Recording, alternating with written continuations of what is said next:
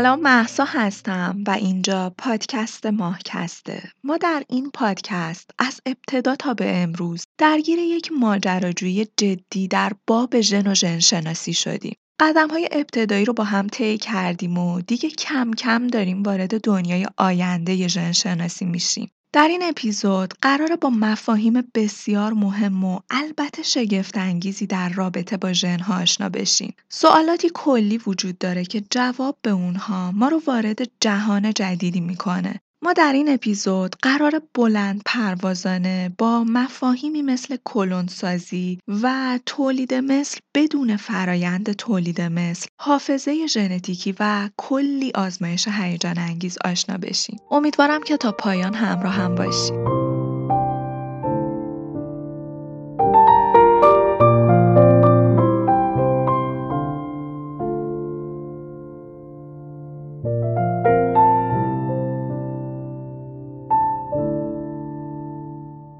کد ژنتیکی دوقلوهای همسان دقیقا شبیه به همه. یعنی ما در دوقلوهای همسان یک دستورالعمل مشترک برای ساخت انسان رو در اختیار داریم که خروجیش میشه دوتا انسان. دو انسانی که تک تک ژنهاشون با هم یکسانه. این دو انسان با کد ژنتیکی یکسان در یک رحم مشترک و تحت شرایط محیطی کاملا یکسان رشد و پرورش پیدا می‌کنن. شبیه به این که ما در حال آماده کردن یک کیک باشیم و اون مایع خام کیکی که درست کردیم رو دو قسمت کنیم. دوتا ظرفمون رو، دوتا کیکمون رو همزمان در یک فر مشترک قرار بدیم تا در کنار همدیگه شروع به پختن کنن. مایه کیک که همون مایه بوده. شرایط پخت و دما و زمان هم چون در یک فر مشترک انجام شده کاملا یکسان بوده. پس خروجی و طعم این دو ظرف قاعدتا باید با همدیگه یکسان باشه.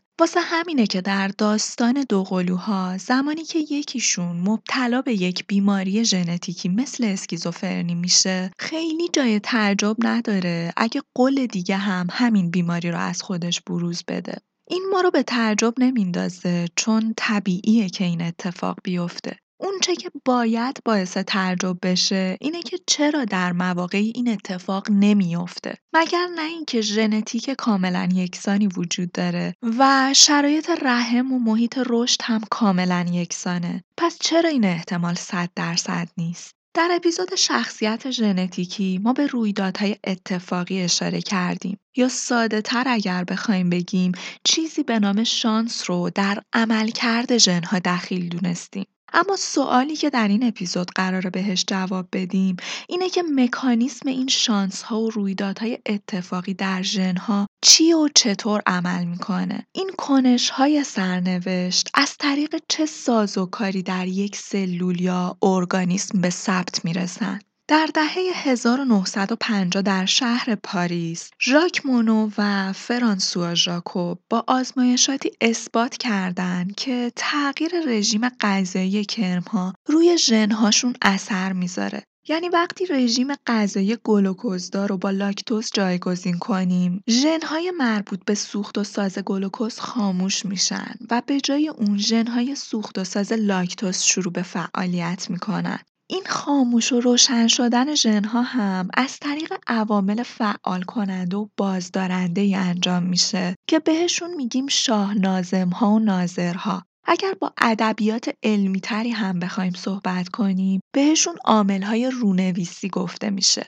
اما نکته مهم کجاست؟ نکته مهم اینجاست که حدود سی سال بعد از این ماجرا زیستشناسانی که روی کرمها کار می‌کردن کشف کردند که این خاموش و روشن شدن ژنها در سلولهای همسایه هم اتفاق میافته. یعنی شاید ژنی که داره فعال یا غیر فعال میشه مربوط به مثلا سلولهایی در روده باشه. اما وقتی که این اتفاق میافته فقط سلول های روده دستخوش تغییر نمیشن بلکه های همسایه هم هایی رو دریافت می‌کنن و شروع به تغییر عملکرد خودشون می‌کنن. مثلا وقتی که یکی از دوقلوها زمین می‌خوره، ژنهای التیام دهنده زخم فعال و روشن میشن. این ژنها به محض فعال شدن شرایط لازم رو برای خشک شدن و پینه بستن زخم فراهم می‌کنن و کم کم اثر زخم از بین میره. اما این تغییر ژنتیکی که فقط در یکی از قول‌ها اتفاق افتاده، هایی داره که می‌تونه تغییرات ای رو هم ایجاد کنه و این میشه همون عامل تفاوت بین دو قلوهای همسانی که در یک محیط رشد پیدا کردن. حتی زمانی که یک خاطره پیچیده در مغز به ثبت می‌رسه، ژنهایی باید خاموش و روشن بشن. حالا سوال مهم ما اینه که آیا این خاموش و روشن شدنهای ژنی که بر اثر اتفاقات و تجربیات ما در زندگی اتفاق میافتند مثل زمین خوردن، مثل ثبت یک خاطره، آیا این خاموش و روشن شدنها یک مهر دائمی رو بر پیکر ژنوم ما وارد می‌کنن؟ آیا این مهرهای ژنومی به نسل بعدی هم منتقل میشن؟ در واقع سوال مهم اینجاست که آیا اطلاعات مربوط به محیط می‌تونه به نسلهای بعدی هم منتقل بشه؟ حالا وقتشه که وارد یکی از جنجالی ترین اتفاقات تاریخ بشیم. اما قبل از اون لازمه به چند پیش زمینه مهم تاریخی اشاره کنیم. در دهه 1950 جنین شناس انگلیسی به نام کنراد ودینگتن تلاش می‌کرد ساز و کار سیگنال های محیطی رو که می‌تونن روی ژنوم تاثیر بذارن شناسایی کنه. ودینگتن به این فکر می‌کرد که در جریان رشد جنین هزاران نوع سلول مثل سلول های عصبی، ازولانی، خون، اسپرم همه اینها فقط از یک تخمک بارور شده اولیه ساخته میشن و این براش شیفت انگیز بود. اون سعی کرد برای این تنوعی که تنها از یک نوع سلول ایجاد می‌شد جوابی پیدا کنه و در نهایت به ای رسید که به افتخار خودش اسم تپه ودینگتن رو روش گذاشتن. اون این مرحله از رشد جنین رو اینطور توضیح داد که تپه ای رو در نظر بگیرید. تپه ای مملو از شیارها و ها یا به اصطلاح آمیانه ما تپه ای با تپه چاله های زیاد که ما از بالای این تپه تیله های رنگارنگی رو رها می‌کنیم. این تیله ها آزادانه از تپه سرازیر میشن و به سمت پایین حرکت می‌کنن. در واقع در این نظریه این تیله ها تشبیه از سلول هایی هستند که قرار به فرم های مختلفی در بیان. چی این تفاوت رو ایجاد می‌کنه؟ همون تپه چاله های روی تپه. این سلول ها روی شیارها و برامدگی ها و فرو رفتگی های این تپه گیر میافتن و سرنوشت های مختلفی براشون رقم می‌خوره. اما این بحث اپیزود ما نیست و حتی برای ودینگتن هم این نکته نکته خیلی خاصی نبود. اون چیزی که توجه ودینگتن رو به خودش جلب کرد تأثیری بود که ژنها از محیطشون می‌گرفتن. اینکه ژنها در محیطهای مختلف رفتار متفاوتی رو از خودشون نشون میدن. اون اسم این پدیده رو اپیژنتیک گذاشت. اپیژنتیک به تعامل بین ژنها و محیط می‌پردازه. چیزی که ما هم در این اپیزود قرار بررسیش کنیم.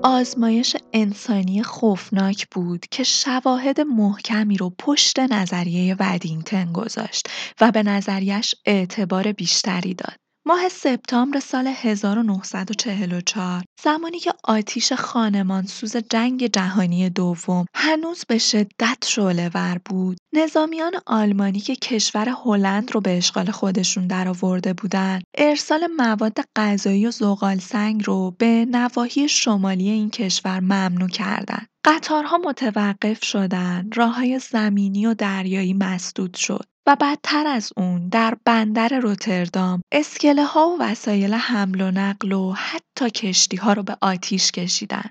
به قول یکی از گوینده های رادیویی اون زمان، هلند تبدیل به کشوری به شدت زخمی و شکنجه دیده شده بود. هلند کشوری که اقتصاد روزمره مردمش وابسته به تردد سنگین در آبراهاش بود، نه فقط زخمی و شکنجه که با گرسنگی هم دست به گریبان شده بود. کمبود مواد غذایی و سوخت روز به روز مردم بیشتری رو به صفهای طولانی مایحتاج میکشون. تا در نهایت در زمستون سال 1944 جیره مردم ساکن مناطق شمالی وال و رود راین به پایین ترین سطح ممکن خودش رسید و علاوه بر همه اینها سایه شوم قحطی وحشت و ناامیدی مردم رو دوچندان می‌کرد. تحت این شرایط سخت که سوز زمستون هم بهش اضافه شده بود مردم گرسنه پیازهای گلهای لاله رو از مزاره بیرون کشیدن و خوردن.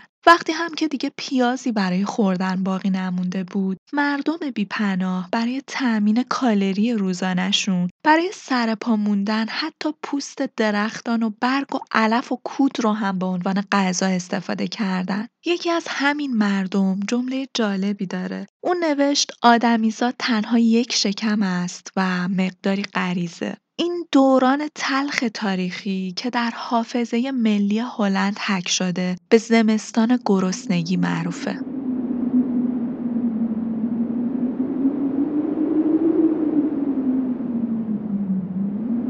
قحطی و گرسنگی تا سال 1945 ادامه پیدا کرد. در نتیجه دهها هزار زن و مرد و کودک در اثر سوء تغذیه و شرایط طاقت فرسا و سخت زندگی جون خودشون رو از دست دادن. اما میلیون ها نفر زنده موندن و این میلیون ها نفر میلیون ها نفری که از یک شرایط سخت و طاقت فرسا زنده بیرون اومدن تبدیل به یک جامعه بزرگ از انسان ها برای تحقیق و آزمایش شدن. تغییر رژیم غذایی این مردم جنگ زده اونچنان حاد و ناگهانی بود که به بستری برای نوعی آزمایش و پژوهش غمناک طبیعی تبدیل شد. پژوهشگران بومی و غیر بومی طرحی رو برای بررسی اثرات قحطی ناگهانی روی شهروندانی که از زمستون گرسنگی جون سالم به در برده بودن شروع کردند. به تب بعضی از این اثرات قابل پیش بینی بودن. یعنی من و شمای دور از ماجرا هم می‌دونیم. قطعا تو این جمعیت ما باید انتظار دیدن بچه هایی که سوء تغذیه حاد یا اختلال در رشد دارن رو داشته باشیم.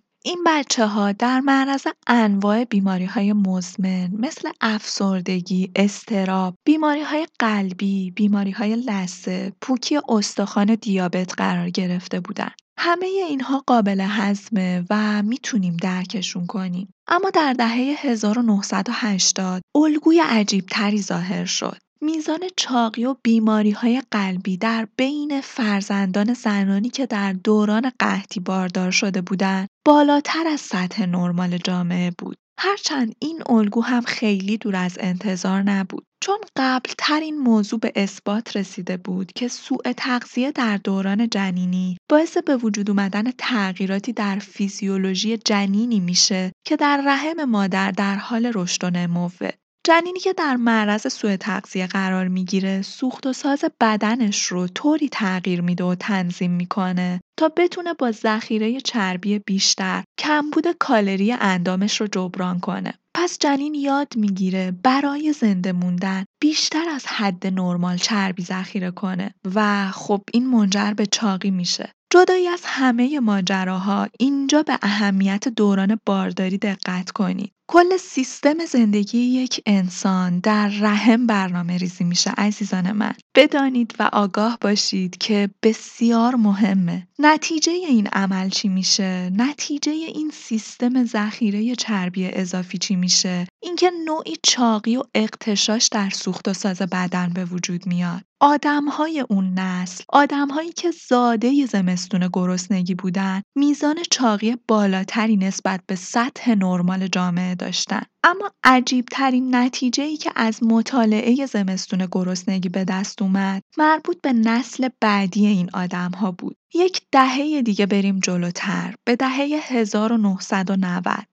وقتی در این دهه نوادگان مردان و زنان قحطی زده مورد مطالعه و بررسی قرار گرفتن معلوم شد که میزان چاقی و فراوانی بیماری های قلبی در بین اونها هم بالاتر از سطح نرمال جامعه است. در واقع به نظر می رسید زمستون گرسنگی نه فقط ژنهای آدمهایی رو که مستقیما در معرض این واقع قرار گرفتن که ژن نسل بعد رو هم دستخوش تغییر کرده بود. در واقع پیام و پیامد زمستون گرسنگی به نوادگان این آدم ها هم به ارث رسیده بود. پس انگاری که اتفاق این بود که نوعی عامل انتقال پیام به صورت وراثتی در ژنوم قحطی زدگان ثبت شد و دست کم به دو نسل بعدش هم انتقال پیدا کرد. زمستون گرسنگی به طور حتم خودش رو در خاطره ملی هلند حک کرده ولی رد پای این اتفاق در حافظه یا خاطره ژنتیکی این ملت هم دیده میشه.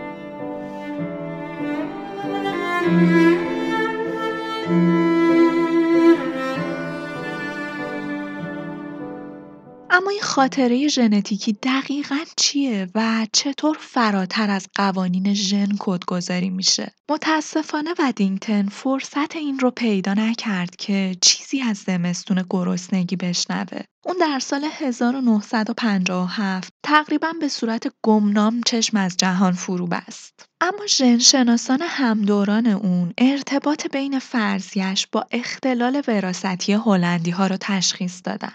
اینجا هم رد پای نوعی از حافظه ژنتیکی دیده می‌شد. فرزندان و نوادگان مردم قحطی زده گرایش به ابتلا به بیماری های مربوط به سوخت و ساز رو داشتن. انگار که ژنومشون خاطره ای از مصائب و شرایط سخت زمستون گرسنگی رو در خودشون ضبط کرده بود. سوال مهمی که مطرح شده بود این بود که آیا امکان این وجود داره که چیزی روی یک ژنوم قحطی زده و در معرض قحطی مهر شده باشه. مثلا نوعی نشونه یا یک علامت دائمی که قابل به ارث رسیدن هم باشه که حالا داره نسل به نسل و پشت سر هم منتقل میشه. اگر واقعا این اتفاق افتاده باشه طبعات بسیار مهمی از خودش به جا می‌ذاره. اول اینکه یکی از ویژگی های مهم و محوری نظریه داروین به چالش کشیده میشه. چون از نظر مفهومی یکی از مهمترین معلفه های کلیدی نظریه داروین این بود که صفات اکتسابی قابل به ارث رسیدن نیستن یا به اصطلاح خودمون موروسی نیستن ژنها نمی‌تونن تجربه های یک موجود زنده رو به طور دائمی و موروسی به خاطر بسپارن. با مثال خیلی راحت تر میشه فهم این ماجرا. مثلا وقتی یک بز کوهی گردنش رو می‌کشه و دراز می‌کنه تا دهنش به شاخه های بالای درخت برسه و حالا به دلیل کار شدن روی ازاله ها شاید کمی گردنش بلندتر بشه این صفت قابل به ارث رسیدن نیست چون یک تغییر ژنتیکی نیست شبیه به اینکه من برم باشگاه وزنه بزنم و بچه من با عضله به دنیا بیاد. این یک تغییر ژنتیکی نبوده که بخواد به فرزند من منتقل بشه. اما در زمستون گرسنگی این اتفاق افتاد. یعنی شرایط محیطی باعث یه سری تغییر در آدم ها شد و این تغییر در حافظه ژنها باقی موند و منتقل شد. یادتون اگر باشه در اپیزودهای ابتدایی ماهکست بود که از لامارک حرف زدیم که دیدگاهش این بود که مثلا عامل دراز شدن گردن زرافه اینه که قحطی به وجود اومد منابع گیاهی روی زمین نایاب شد زرافه ها مجبور شدن گردن خودشون رو بکشن و دراز کنن تا بتونن از منابع بالای درخت استفاده کنن. این تلاش گردنهای کشیده تری رو براشون ساخت و اونها همین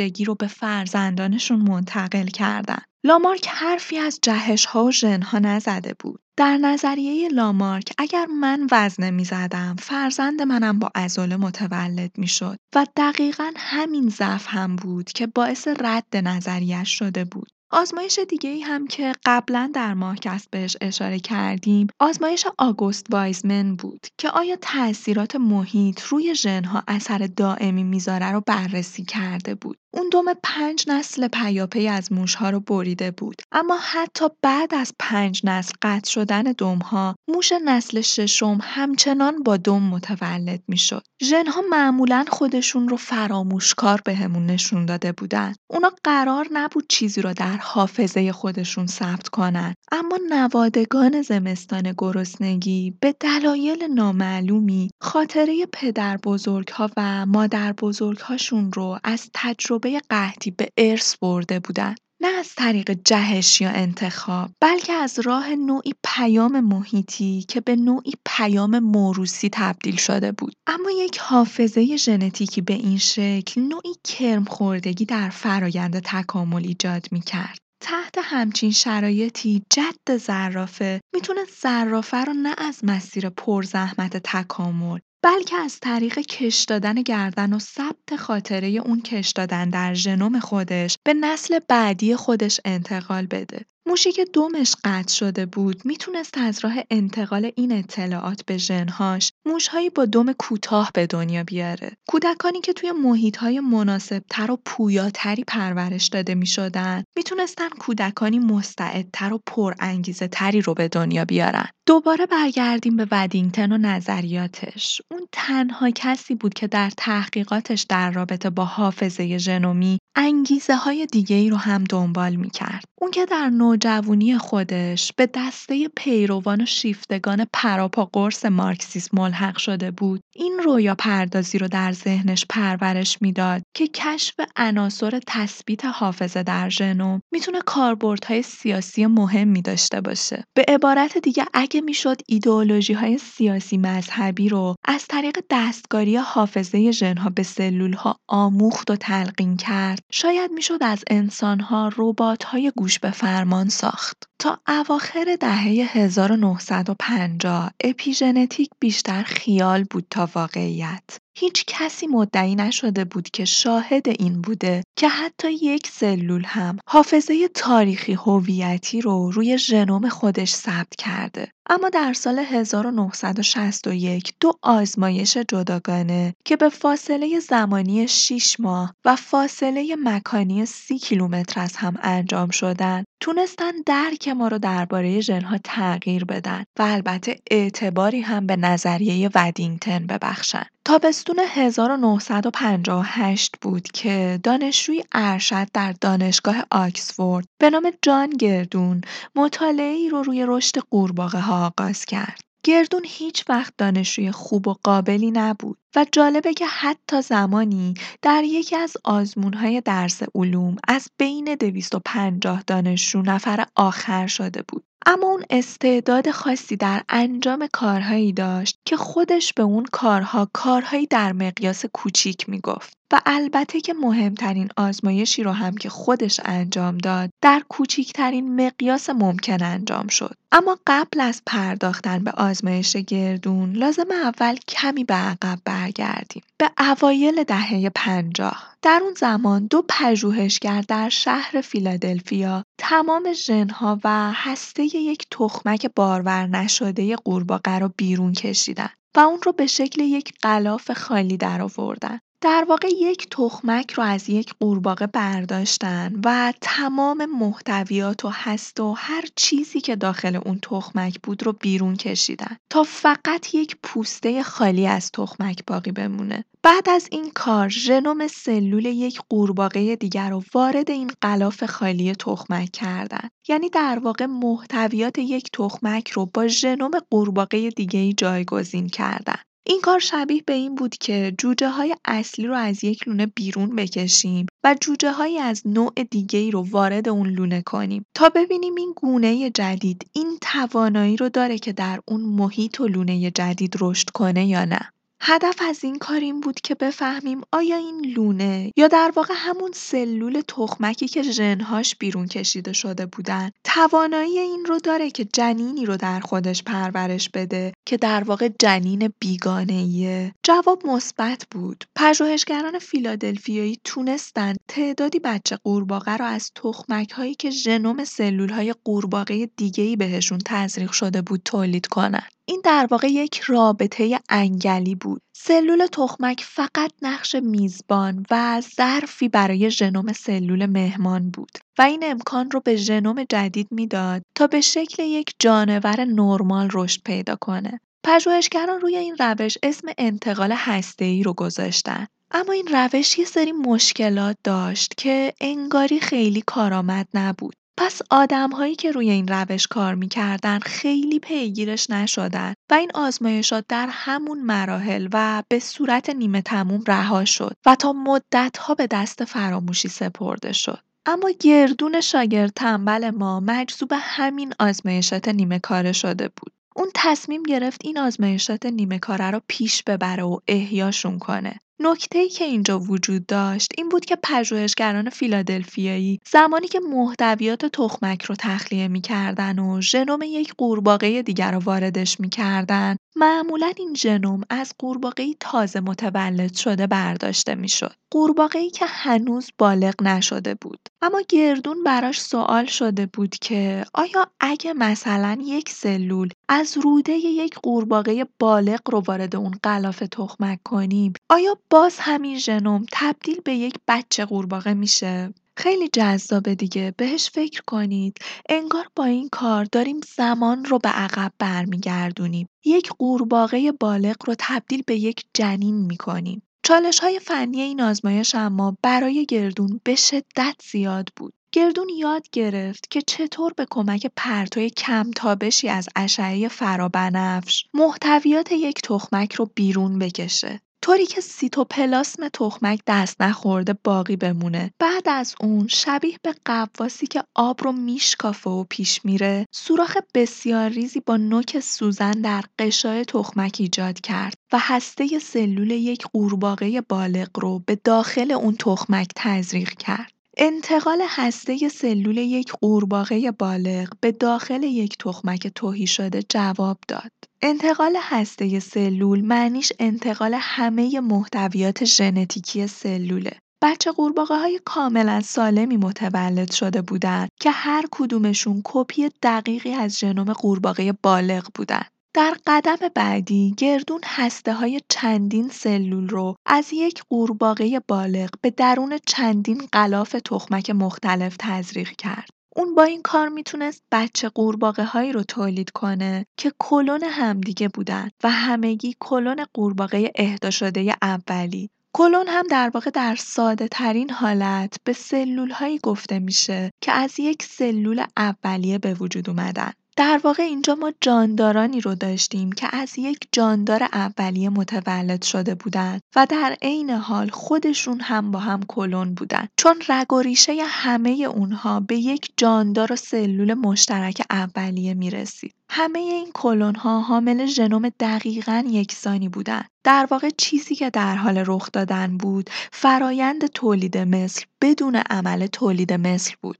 آزمایش گردون هیجان تازه‌ای رو وارد دنیای زیستشناسی کرد. چون در ترین حالت ممکن موضوع بعضی از داستانهای علمی تخیلی به واقعیت تبدیل شده بود. اون در یکی از های جذاب و هیجان انگیز خودش 18 تا قورباغه کلون شده رو از های روده یک تک قورباغه تولید کرد. ما ساده اگر بخوایم تعریفش کنیم کاری که انجام داد این بود که اون از یک قورباغه 18 تا کپی گرفت. و در نهایت بعد از اینکه این ها رو در 18 اتاقک دقیقا مشابه هم قرار داد، ای که به وجود اومد شبیه به تماشای همزمان 18 همزاد بود که در 18 جهان موازی در حال زندگی بودند. حالا بذارید جمله قشنگ زیست شناسیش رو هم بهتون بگم. با این روش ژنوم سلول یک فرد بزرگسال که به بلوغ کامل رسیده بود برای مدت زمان کوتاهی در اکسیر جادویی یک سلول تخمک شستشو داده میشه.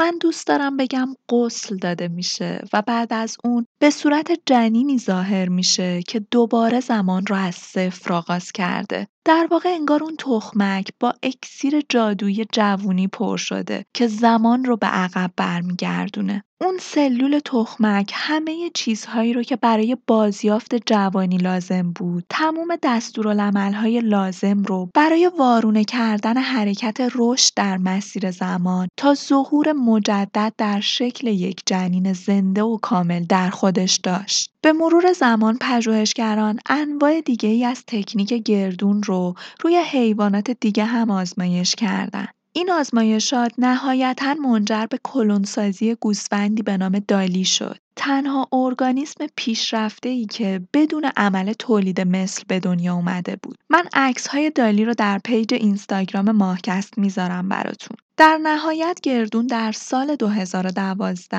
برای این کشف بزرگ جایزه نوبل رو مال خودش می‌کنه. اما ما در این اپیزود دنبال چیز دیگه ای هستیم. این سوال مهم که آیا حافظه ژنتیکی واقعا وجود داره و قابل وراسته آزمایش گردون از این جهته که برای ما حائز اهمیته. علیرغم تمام های جذاب آزمایش گردون، اونچه که بیش از هر چیزی توجه همه رو به خودش جلب کرد، کندی پیشرفت این آزمایشات بود.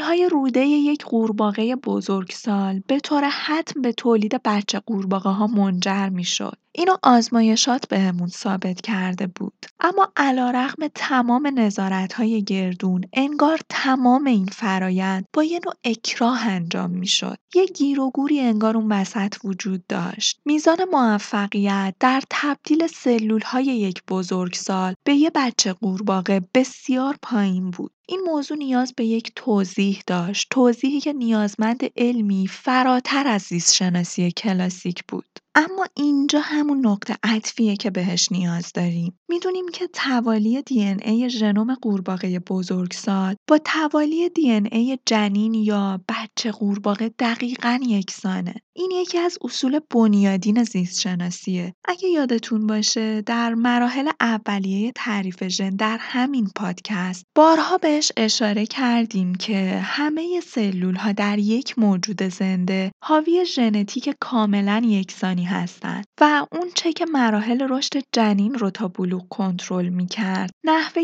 بکارگیری این ژن ها و یا همون روشن و خاموش شدن ژن هاست که این اتفاق تحت تاثیر علائم دریافتی مختلف و شرایط محیطی رخ میده. اما سوال مهم اینجاست که اگر همه ژنها در نهایت ژن هستن و با هم برابرن پس چرا وادار کردن ژنوم یک سلول بزرگسال به عقبگرد تا مرحله جنینی تا این حد ناکار آمده و چرا همونطور که آزمایشات فیلادلفیای قبل گردون بهمون نشون داد ژنوم استخراج شده از موجودات جوونتر راحتتر به این عقبگرد جواب میدن تا هسته سلولی جانداران مسنتر اینجا هم شبیه به وضعیت زمستون گرسنگی به نظر می رسید باید چیزی به مرور زمان روی ژنوم بزرگسالان مهر شده باشه. علائمی متراکم و پاک نشدنی که عقبگرد در زمان رو برای ژنوم‌های مسنتر دشوار می‌کنه. این علائم نمی‌تونستن در توالی ژنها جای گرفته باشن بلکه انگار همون حالت مهر رو داشتن. یه مهر، یه نشونه، چیزی که بهش اپیژنتیک میگیم و اینجا بود که گردون هم به همون سوالی برگشت که دغدغه ذهنی ودینگتن بود. آیا ممکنه که هر سلولی از من و شما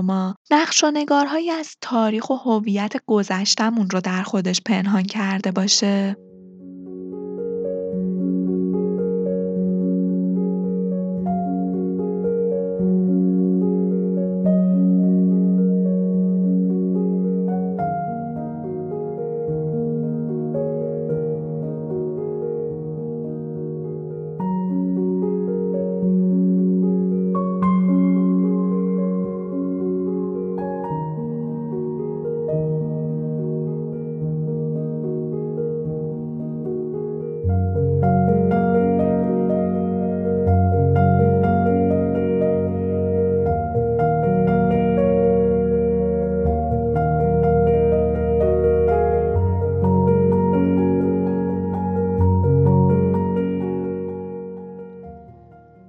سال 1961 یکی از دانشجوهای قدیمی ودینگتن به نام مری لاین نمونه قابل مشاهده ای از تغییرات اپیژنتیکی رو در یک سلول حیوانی مشاهده کرد. لاین که پدر و مادرش از کارمندان دولت و آموزگار بودن، کارهای پژوهشی خودش رو در دانشگاه کمبریج شروع کرده بود. اون در آزمایشگاه خودش آزمایشاتی رو انجام داد که قدم بزرگی در راه رسیدن به جواب سوالات ما بود. اون به کمک رنگ‌های شیمیایی که در واقع به ها رنگ می‌داد و باعث قابل مشاهده شدن اونها می‌شد، به مطالعه زیست شناختی ها مشغول شد. اما چیزی اون وسط به شدت باعث تعجبش شده بود. وقتی کروموزوم را از طریق رنگ زدن قابل رویت کرد، دید همه جفت ها کاملا شبیه به همدیگه هستند، بجز اون دو کروموزوم تعیین جنس در ماده ها.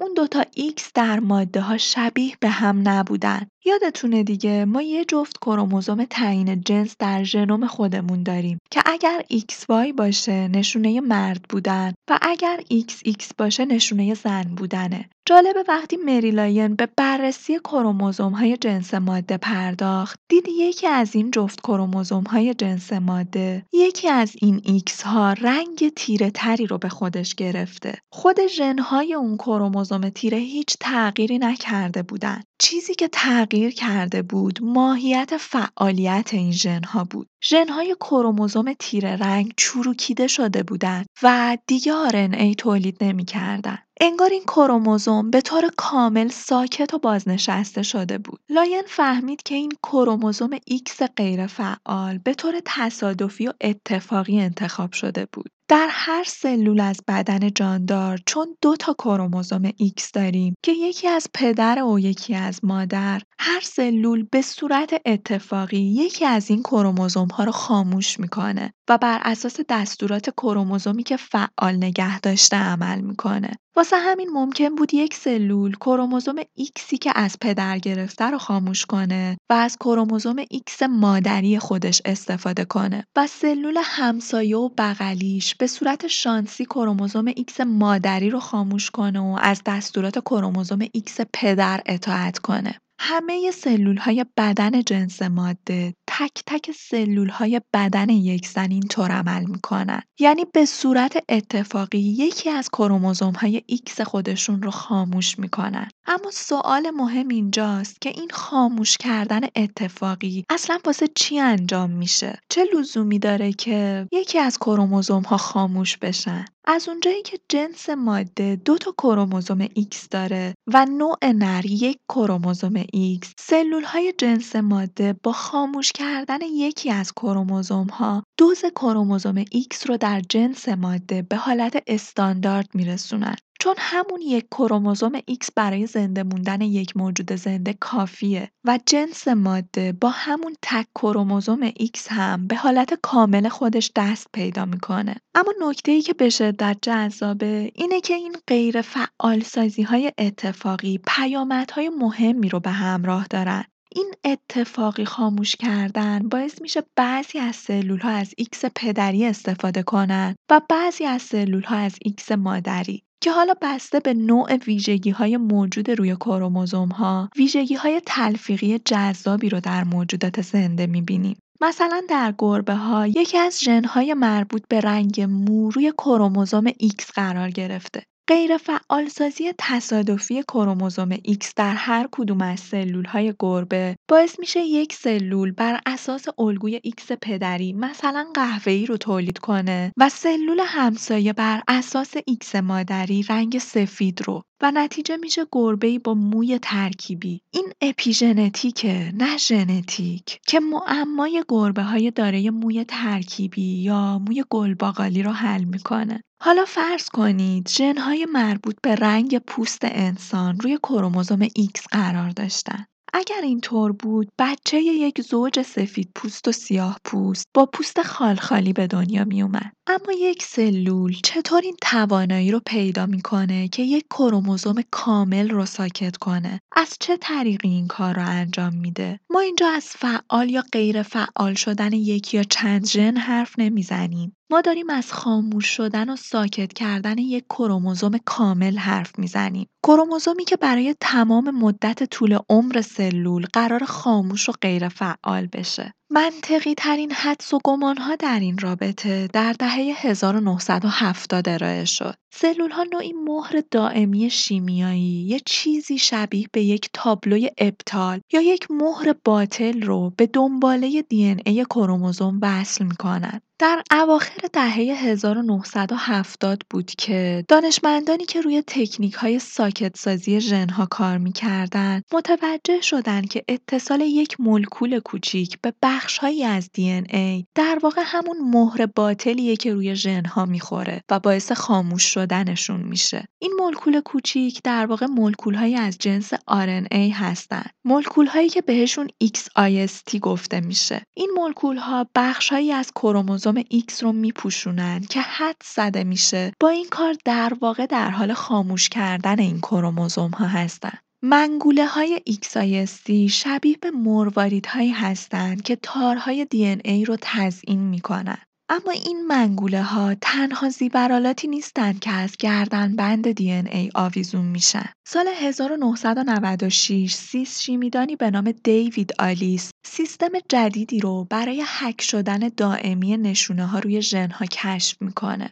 روش آلیس به جای مهر کردن این نشونه ها روی خود ژن ها نشونه ها رو روی پروتئین هایی به نام هیستون ها حک می کرد که عملکردشون شبیه به فرایند بسته بندیه. هیستون ها محکم به دی ان ای وصل میشن و شبیه به یک پاکت یا نایلون بسته بندی دور تا دورش رو می‌گیرن. این ها و این چنبر های دور ای هر زمانی که تغییر کنه باعث تغییر فعالیت در ژن‌ها هم میشه. این ها در واقع می‌تونستن همون حافظه مولکولی باشن که در طول زمان ژن‌ها و ها رو دچار تغییر می‌کردن و در نتیجه عملکردشون رو تغییر می‌دادن.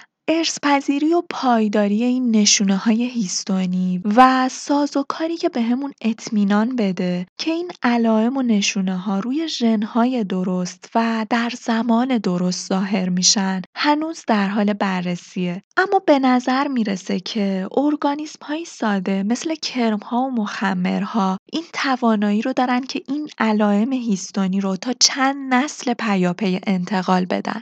درست به همین دلیل هم بود که گردون علیرغم همه ها و آزمایشاتش نتونسته بود به سادگی یک سلول روده قورباغه بزرگسال رو وادار به عقبگرد در زمان کنه. چون در طول زمان تعداد زیادی از منگوله های XIST یا در واقع یادداشت های اپیژنتیک به ژنوم سلول های روده‌ای یک قورباغه بالغ وصل شده بودند و نمی‌شد که به سادگی اونها رو پاک کرد و از بین برد. دقیقا شبیه به خاطرات انسانی که در طول زمان شخصیت رو می‌سازن و به سادگی نمیشه اثر اونها رو پاک کرد و از بین برد. این اثراتی رو که در طول زمان روی ژنوم نقش میبستن نمی‌شد به سادگی تغییر داد. این یادداشت‌ها طوری طراحی شدن که ثابت بمونن تا سلول بتونه هویت خودش رو محکم کنه.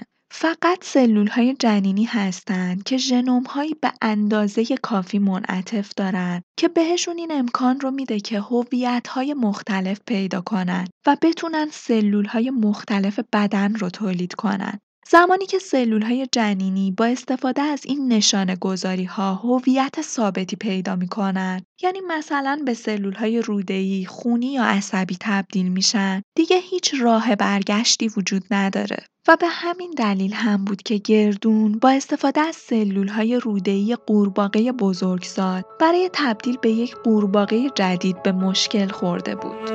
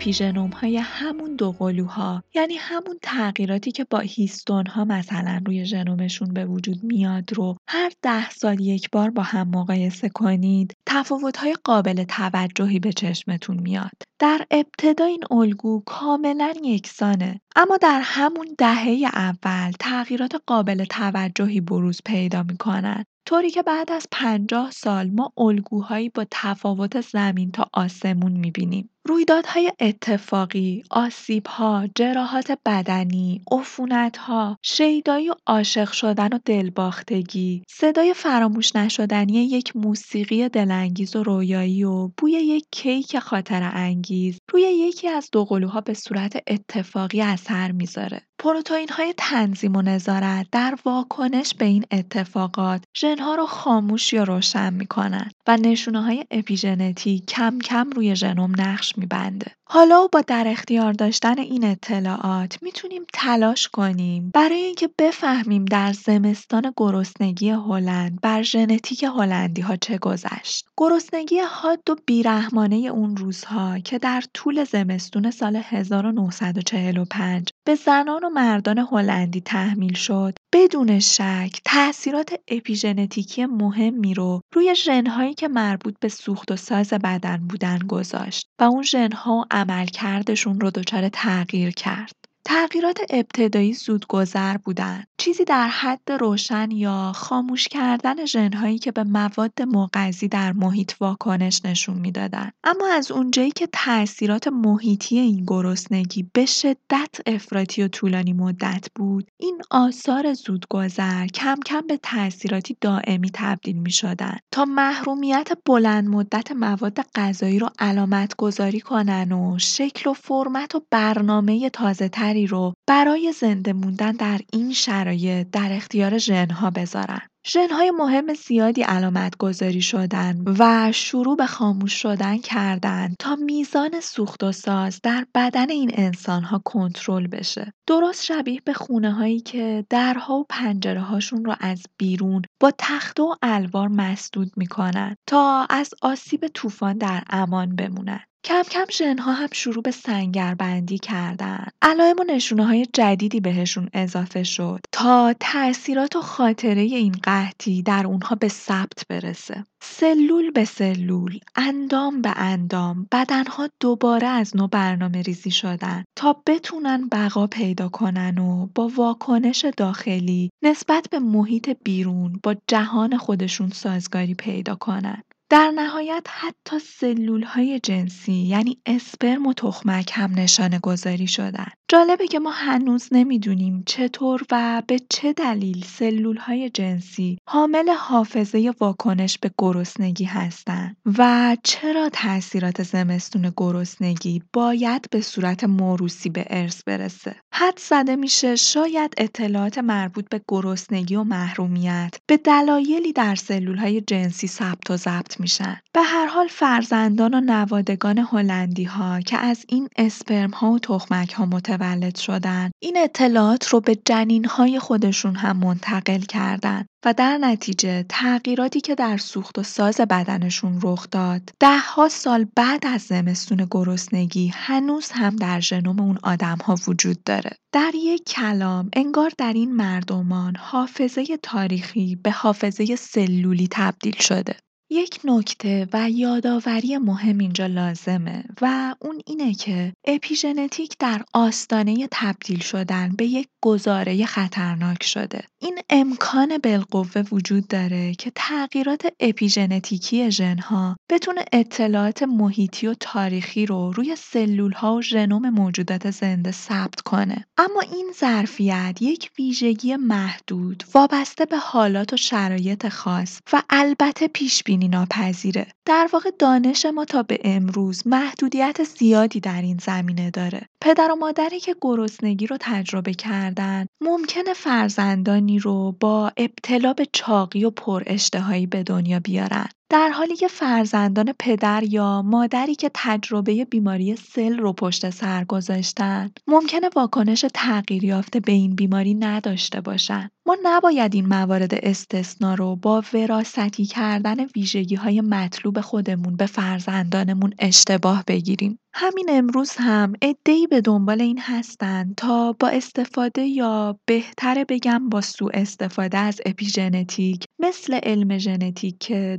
داستانش رو با هم مرور کردیم تعاریف محدود کننده و عجیبی رو از نرمال بودن ارائه بدن و در واقع داستان اصلاح ژنتیک رو با مقاصد خسمانه دوباره تکرار کنن. جدیدا بیماری اوتیسم کودکان که دلیلش یک جهش ژنتیکیه به شرایط رشد جنین در رحم مادر نسبت داده میشه. به مادران و مادر بزرگان توصیه میشه که در دوران بارداری خودشون از هر نوع استرس و استراب خودداری کنن تا فرزند اونها و البته فرزندان فرزندان اونها دچار آلودگی ناشی از میتوکندری تکانشی نشن. ظاهرا که پای لامارک دوباره به علم باز شده. اما این تبلیغات و افکار محکم پسند درباره اپیژنتیک باید ما رو به شک و تردید بندازه. اطلاعات محیطی به طور حتم و بیچون و چرا روی ژنوم حک میشن. اما این نقش و نگارهای حک شده به صورت خاطره های ژنتیکی در سلول ها و ارگانیسم های منفرد به نسل بعد انتقال پیدا نمی کنن. مردی که یکی از پاهاشو در حادثه ای از دست میده نقشی از این حادثه رو در سلول ها در زخم ها و همچنین آثار زخم با خودش حمل می‌کنه اما فرزندان این مرد به صورت معلول و با یک پا به دنیا نمیان وجود ها و ها برای این لازمه که خصوصیاتی مثل شباهت، میراث، حافظه و تاریخ بین ها و های پیاپی منتقل بشه. کما اینکه همچنان این ها هستند که ها رو شکل میدن و فرصت ایجاد های قدرتمندتر و سازگارتر رو فراهم می‌کنن.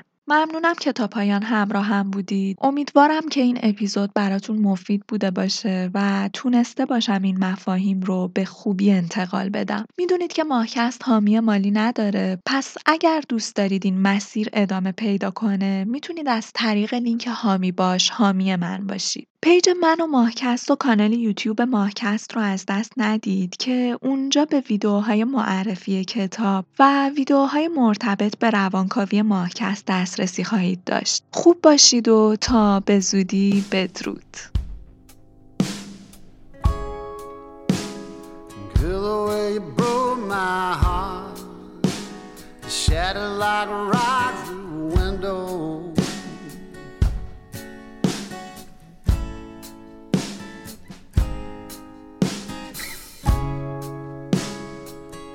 Thought we had it so good. Never really saw this